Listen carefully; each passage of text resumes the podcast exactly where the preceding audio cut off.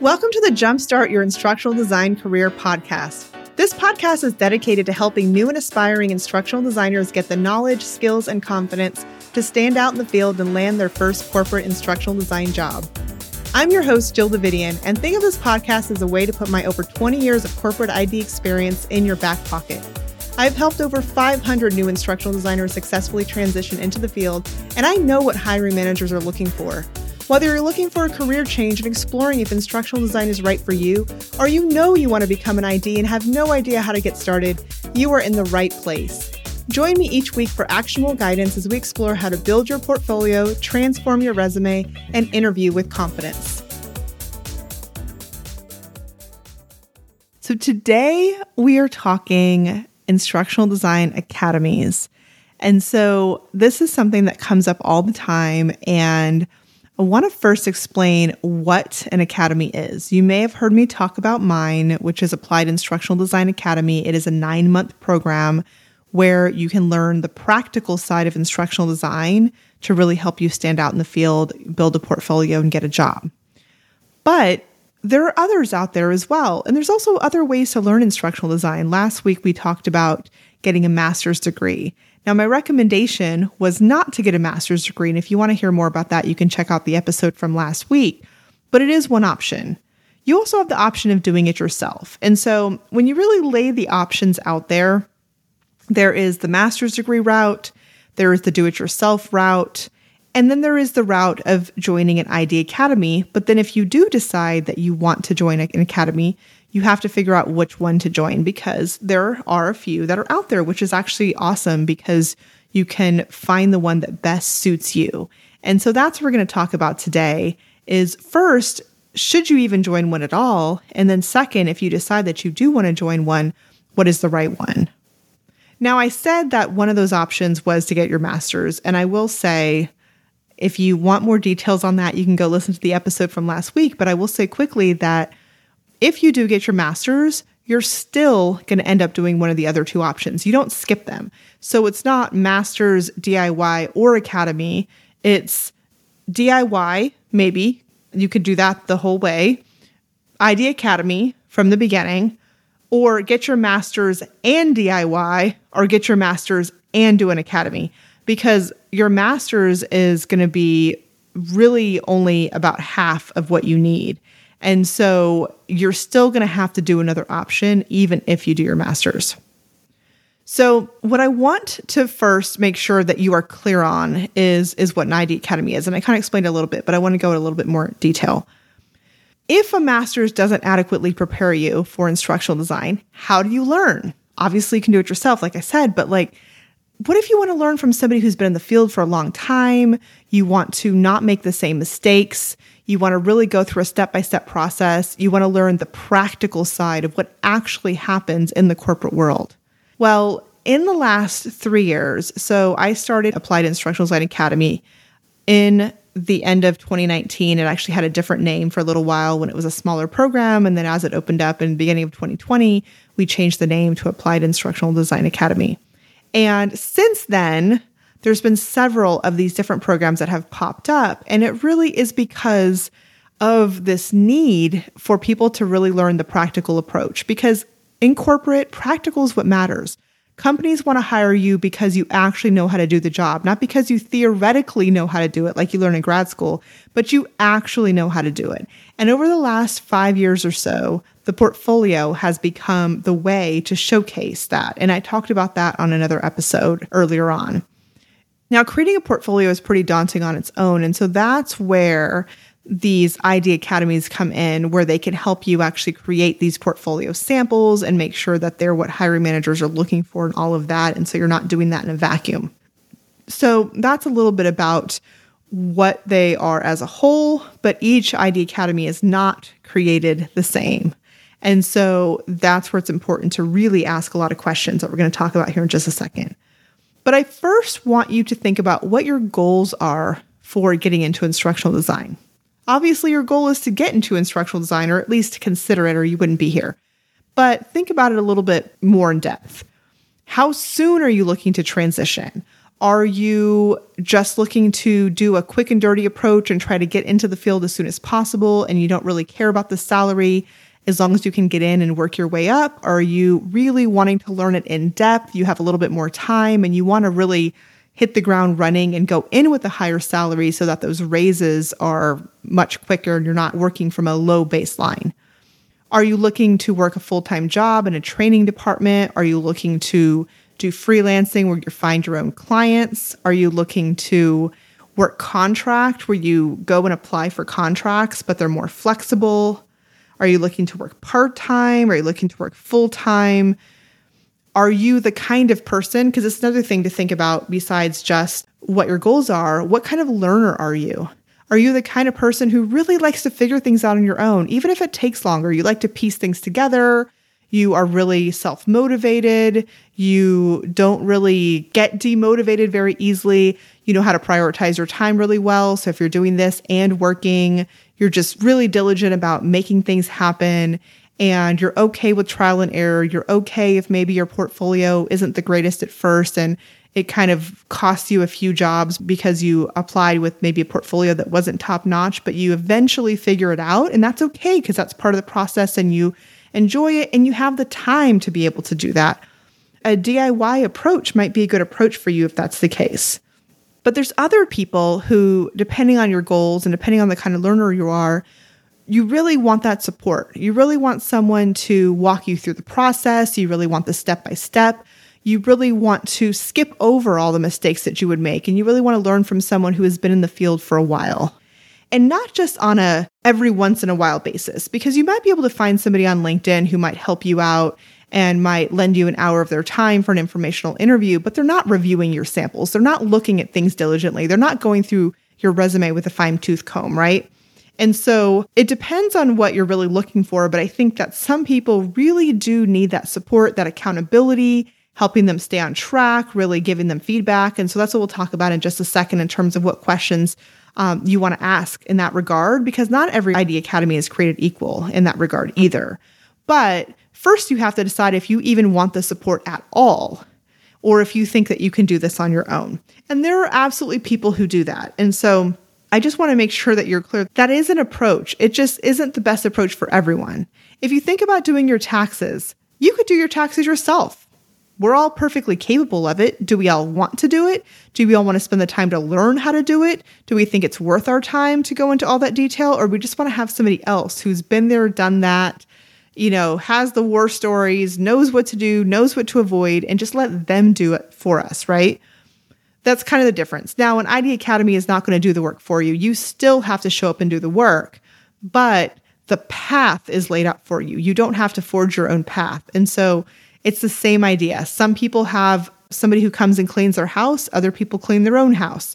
Some people have people who come and do repairs versus other people do it on YouTube and they figure out how to do their own repairs. It really just depends on what works for you and the kind of person you are. If you're the kind of person who DIYs your home repairs, does all those things yourself, you might like DIYing this. And it just really depends. Now, if you have a timeline and you're like, I need to be out of my job by X date, DIY might not be the best approach.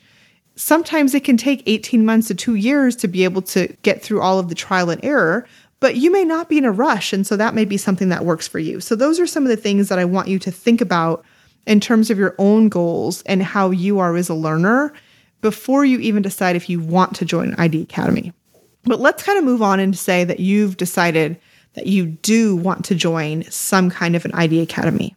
I'm going to give you some questions to ponder, questions to ask the company that you're thinking about going with, the person that you're thinking about going with, whatever it is, and some things to think about, and a few action items that you can take to make sure that you are using your investment money wisely and that you really are going to, you know, be able to hit your goals as long as you put in the work as well. It's a partnership. So the first thing I want you to think about and ask is if you're looking at a program, look at who created the program, who is the founder of this program. And I want you to ask some questions. And I don't want you to just look and say, well, their name is everywhere. I see them here. They spoke at this conference. They're all over social media. That means they must be really good at this. Not necessarily. It could mean they're really good at it, but it could also mean they're really good at marketing. So, you know, one of the things with me that happened when I first started this company, people always say, you know, it's just business advice. You got to market your company because how is anybody going to know it even is there? If you want to teach people instructional design, but nobody knows you teach instructional design, you're probably not going to help too many people because nobody knows you're doing it. And so in the beginning, I was told, you got to market yourself. You got to get yourself out there. That's how people know that you're doing this. Well, I intended to do that, but actually, my program blew up from the very beginning where I had people knocking down my door trying to get in and learn instructional design from me at the same time as having actual instructional design contracts, like having big company contracts that we were still working on. When I started this, I hadn't let all of that go. And I didn't have time to do all that marketing and get myself out there because I wanted to make sure that I was servicing both my corporate clients and my students who had joined my program, that I was servicing them to the best that I could and so, because there were so many of them already coming in, that became my focus. And I never actually got out there and really marketed myself all over the place. And even like people doing free webinars and all these things, I just didn't have time because I had so many people trying to learn from me. And so, that doesn't mean that the person who's getting themselves out there is not a great person. It just means that you want to make sure that you are asking about their background. How many years have they been in instructional design? That's important sometimes there's people out there trying to teach it and they've only been in the field for three, four, five years, or even two years for that matter, or six years, whatever it is. And so, you know, I've been in this field for in corporate instructional design, corporate probably about 17, 18 years. Overall, I've been in instructional design for over 20. And so I think it's really important to look at that. Look at the types of companies that they've worked for. If you're interested in getting into corporate instructional design, have they worked in corporate? Or do they only work in higher ed, or that's their background, or ed tech? Those three are not the same. And so you want to make sure that you're really assessing your goals and what you want with what that person does. I teach corporate instructional design. You're probably here because you want to get into corporate instructional design because that's what this podcast focuses on. But if not, and you wanted to do higher ed, I would not be the person. I was in higher ed for a couple of years early in my career, but it was like 20 years ago. Not only do I not really remember it, but it's very different than corporate, and I honestly can't teach both. It would spread me too thin. And so I really do focus on the corporate side. And so that's one thing that you want to consider when you're looking at the person that you're interested in learning from is are they doing the thing that you want to do? Is that what their background is?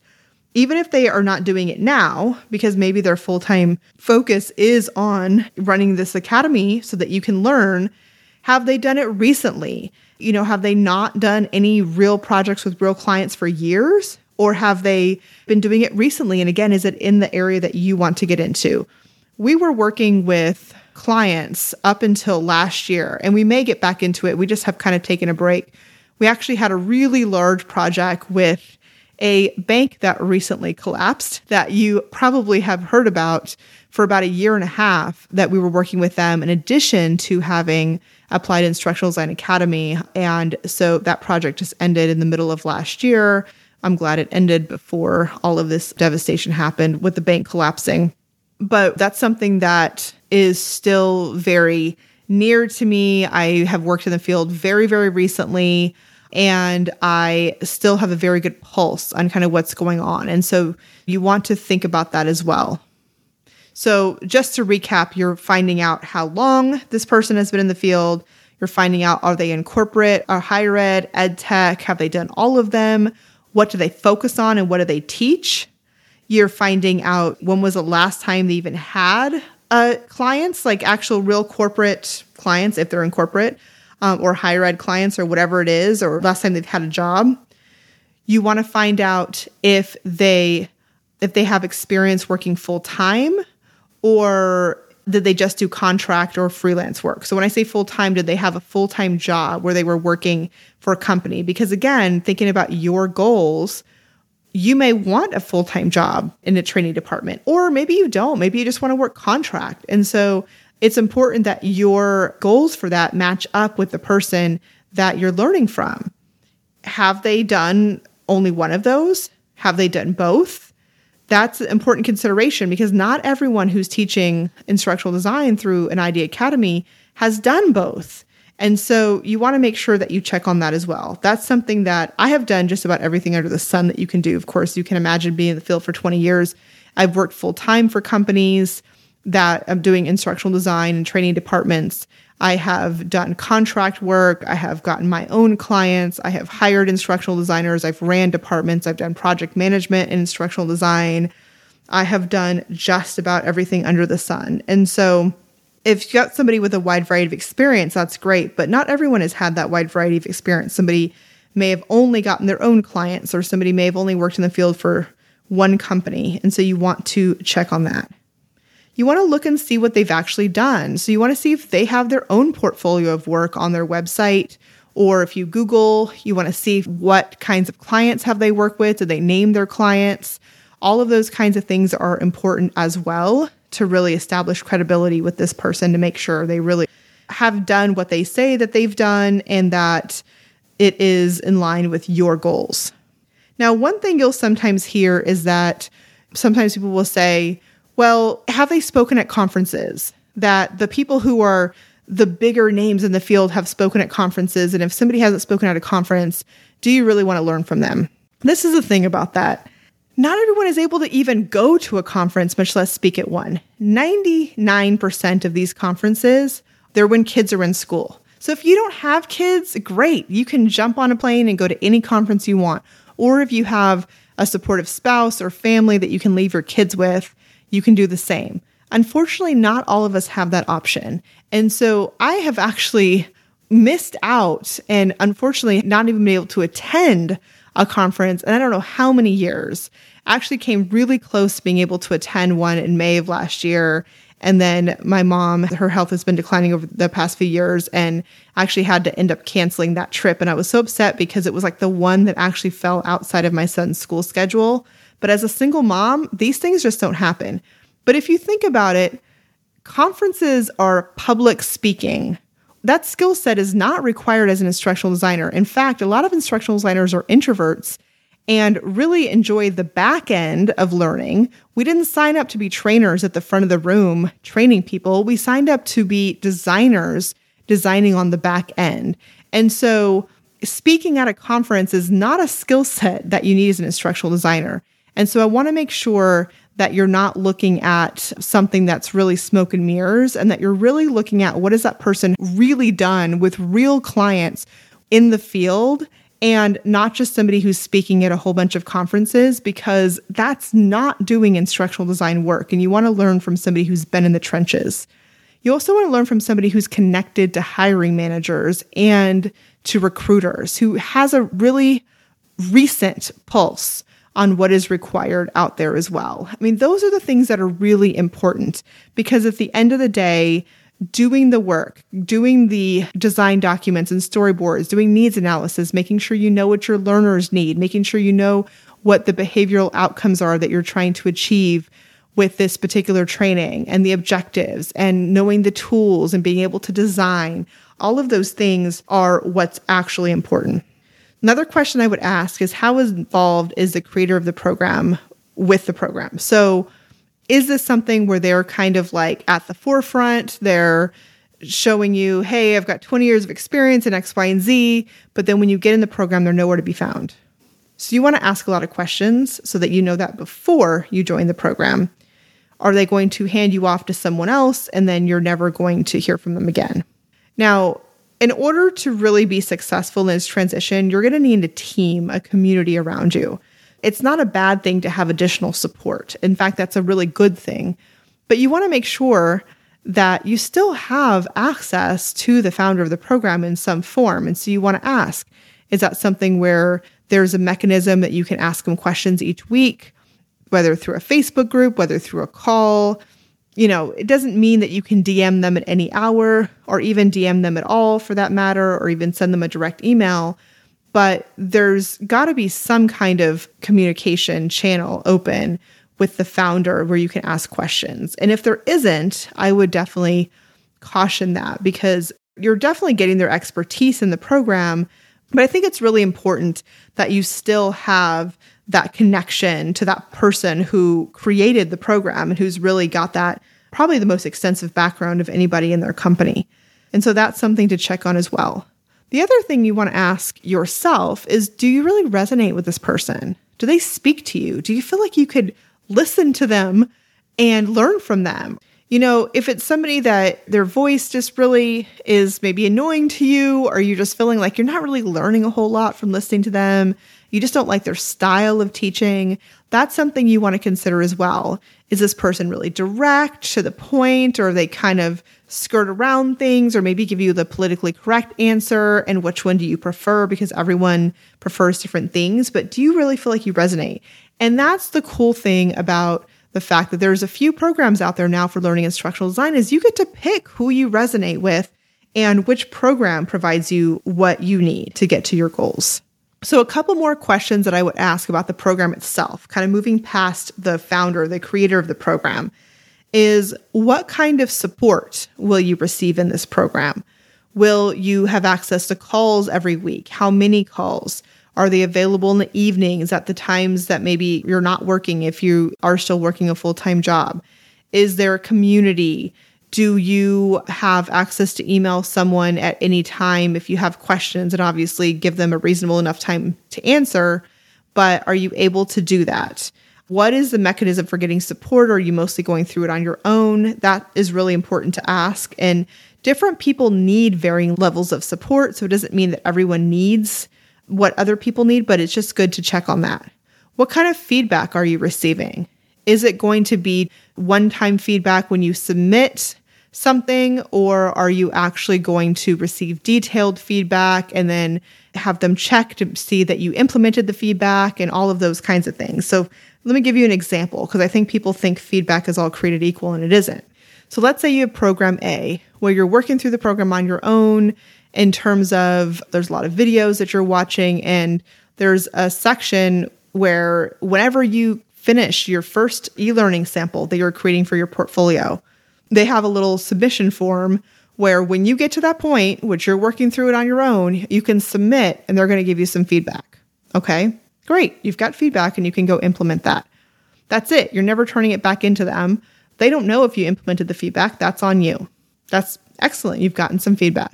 Now, program B has a step by step path where you actually can't submit anything until you get to a certain point where you've learned certain things. So instead of kind of like jumping around the videos and kind of figuring it out on your own, you're going through a certain path where it's like a college course where you hit a certain point where it's like, okay, this assignment is due. You turn it in. There's a rubric. If you don't meet the criteria in the rubric, it actually gets kicked back to you. Very nicely said, but hey, you've got to do X, Y, and Z because, of course, we want your samples to be top notch. We want to make sure that they are things that are going to get you a job and we're not just kind of passing you through. So it's the rigor that's associated with it. So if you get it kicked back, you make the changes, or maybe you don't get it kicked back, you get your feedback. It doesn't end there like it did in program A. You're going to learn some more. There's scaffolded learning. And then you're going to submit that same sample again for more feedback. And the instructional designers who are checking your work are actually going to go in and check to see if you implemented the feedback from the first time. Because there is a level of rigor to where this program B is not going to let you off the hook without having a sample that's going to get you hired because they would be doing you a disservice by just saying, here's some feedback, hope you implement it by. They're like, nope, we're not even going to pass this. We're not even going to give you our certificate until you meet X, Y, and Z criteria and you're going to scaffold your learning and you're going to keep revising the same sample. You're going to turn the same sample three times by the end. And you're going to look back on the first time you did it and be like, ooh, that was horrible. And everybody does it. And I kind of laugh and say, this is our process, by the way, for Applied Instructional Design Academy. That is program B in this example. But I know not every program functions that way. In fact, I think there's very few that function the way that we do. And so I always say to the members of our program, when you can look back at your first sample and say, oh, that's when you know you've arrived and you've maybe not arrived in that you know everything, but your portfolio ready. And so it can't be just a few comments from that first one. And so It's like, what notch do you want to take it up to? Do you want to just do the minimum or do you want to take it up a notch and like really, really be solid? And so, again, you may go one direction or the other. Neither is right or wrong, but it's just determining which direction is for you, depending on what you need. You also want to look at the curriculum overall. What are they teaching you? Are they just teaching you design? Are they teaching you how to, to go through the process of laying out the flow of your learning, looking at the learners, looking at design document storyboards? Are they actually teaching you development as well? Are you learning tools? If you're learning tools, which tools? Are they helping you get a job or are they just teaching you the skills and then you have to go figure out how to get a job on your own? They have contacts for different recruiters and hiring managers. Are they helping you with your resume? They're helping you with your LinkedIn, your portfolio, all of those things. And so those are all questions to ask to make sure that you know what you're getting yourself into. You may not need all that extra support, but if you do, you want to ask those questions to make sure that you get the support that you need and you get the curriculum content that you need. You also want to find out if there's any extra costs involved. So when you're joining an academy, you're already spending some money on it. And so are you going to have to spend any more money in the form of say software licenses or things like that. And so Articulate, for example, has two programs, Storyline and Rise, and those are the two most often used tools in the field. And you get a 30 day free trial, but honestly, that's not enough to really create something solid. If you go back to my example of feedback with program A and program B, program A, you create your sample, get a little bit of feedback, hopefully implement it and move on. That could be possibly done in 30 days, possibly. Even then, I think it's a stretch. With program B, where you may get it kicked back to you, which may take a little bit more time, but you're making sure that's really a solid sample. You're getting feedback not once, not twice, but three times, and there's learning in between. So it's not like you're submitting back to back. That's going to take you longer. So if you really want to create good work that's going to make you stand out to where an employer is going to look at your portfolio and say, hey, this is better than some of the people who have been in the field for a while applying for this job. And, you know, or have them look at you and say, wow, I really wanted to hire someone who had five years or more of experience, but your portfolio has blown all of them out of the water. So I'm going to hire you. If you want to get to that level, you can't do that with a 30 day free trial. And so some programs may not offer the tools at all, and you may have to purchase Articulate license after the 30 days, or they may offer you a couple of weeks on the tool. And then you're going to end up having to purchase it anyway because a couple of weeks in addition to your 30 day trial is really still not going to be enough to do that top notch. But maybe you're not interested in doing the top notch sample. And so in that case, the shorter amount of time may work for you. But just know that it's very difficult and you've got to really manage your time super well and have a lot of it to be able to really get through that in a month or two. Typically, we give five months of access to Articulate people don't have to go out and buy an $1,100 software license. And they use every ounce of that five months in getting their samples to where they need to be. So just kind of keep that in mind. So, the other thing that you want to ask is Is this program promising you anything? Are there any guaranteed results? If there are, that's a red flag. So you want to be really careful that you are not going with a program that is guaranteeing anything because honestly, no one can guarantee anything. You've got to put in the work to make it happen, and everyone's situation is different.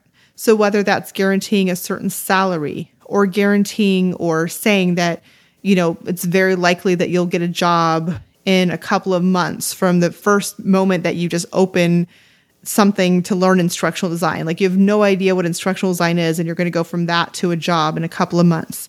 I would be very careful with anybody who tells you that because honestly, it's simply not true. Nobody can guarantee you a certain salary. What we do is we have averages for salary called our ADA data, where we compile every time someone gets a job, we have them fill out a questionnaire. And so we have averages for what people in ADA get which are higher than the national averages for entry level instructional designers. But do we guarantee that you'll get that? No. In fact, we have some people that get way over that, some people that get under that. That's just the average. And so we don't guarantee any of that. We don't even guarantee that you'll get a job because you have to do the work. But we have good success rates and we tell you what our averages are. And then it's up to you. And then we partner together to make it happen. We're also we're not going to tell you that you're going to get a job in a couple of months because honestly, the average person that is applying to a job in corporate period, even if they're not transitioning fields and they're not working in instructional design, it's going to take them at least a couple of months, if not longer than that, to get a job in general. So, to get a corporate job, the way corporate hiring cycles go, and that's a whole nother topic for another time, it's not like a week or two. This stuff doesn't happen that quickly. So trying to learn a field and get a job in a couple of months is just not going to happen. That's why our program is nine months long because we want to support you all the way through learning plus all the applying and tweaking and all of those kinds of things as well. And so I just want to be careful of anybody promising you those kinds of things. All right. So that is all I have on my list of questions to ask. But I just want to leave you with a couple of tasks that I want to make sure that you're doing when you're considering joining an ID Academy. And part of this I already talked about, but I want to kind of summarize. So, one is you want to research what that founder or creator of that program has done, their background, all of those things. You want to see who have they worked with, their clients, all of that. So that's one thing. Whether you're googling, whether you're going to their website, whether you're talking to people that know them, talking to people who have been through the program before, which I highly recommend. You want to research them. You also want to pay attention to and research what results they have achieved for the students or the members that have gone through the program. So, what kind of jobs have they gotten? What kind of salaries have they gotten? You know, how many of them have gotten jobs? What do their portfolios look like? What kinds of things are they producing? And so, a lot of times you can go to the website for the program to find that out or through Google or through Facebook groups or through, you know, other means again talking to people who have gone through the program. You want to check reviews. You want to see especially if they're on a third-party site so that it's all neutral. You want to check that and see if anything has been said good or bad about them. Like I said, you want to talk to people if you can talk to people who have already been through the program, maybe somebody who kind of resonates with your situation. You can even go on LinkedIn and find people who have been through these various programs if you just um, search for them. And so you can find people on LinkedIn to talk to. And you just want to ask a lot of questions. You want to consume content that that particular company or that academy or that founder of the academy is putting out so you can really see if that's something that you resonate with. If you're already learning from that person and it's free, that's a good sign. And so these are all things that you are going to want to um, really do your due diligence and consider. Hopefully, this was helpful in helping you to identify A, if you even want to join an ID Academy, and B, if you do decide you want to join one how to narrow that down and really decide what kind of program you're looking for. If you really want that in depth program that really takes you all the way through, or if you want something quick, or if you want to make sure that you're joining a program that is best for you. If you're interested in learning more about Applied Instructional Design Academy and how we work, how I teach, my style, and even more about what is required to get a job in instructional design so that you can know if this is something you can even do it yourself or if you really do need that support. I do have a free workshop coming up in a couple of weeks. It's going to be starting on April 17th and it'll be at 6 p.m. Central, but we will have replays. So if you can't make that time live, that's fine. It will be in our Facebook group and totally free. I'm going to be giving you lots and lots of content each day. It's pretty packed with content and if you are considering possibly joining us in Applied Instructional Design Academy, you will have a really good idea of if I'm somebody that you resonate with. And you'll also be very familiar with my background and what I've done and all of that by the end of that week. You also get to know my staff and be able to see who all is going to be supporting you on our journey, how we support you, and all of those things as well. But even if you decide that you don't want to join Applied Instructional Design Academy, it's a great way to just see what it is that you need to get into the field.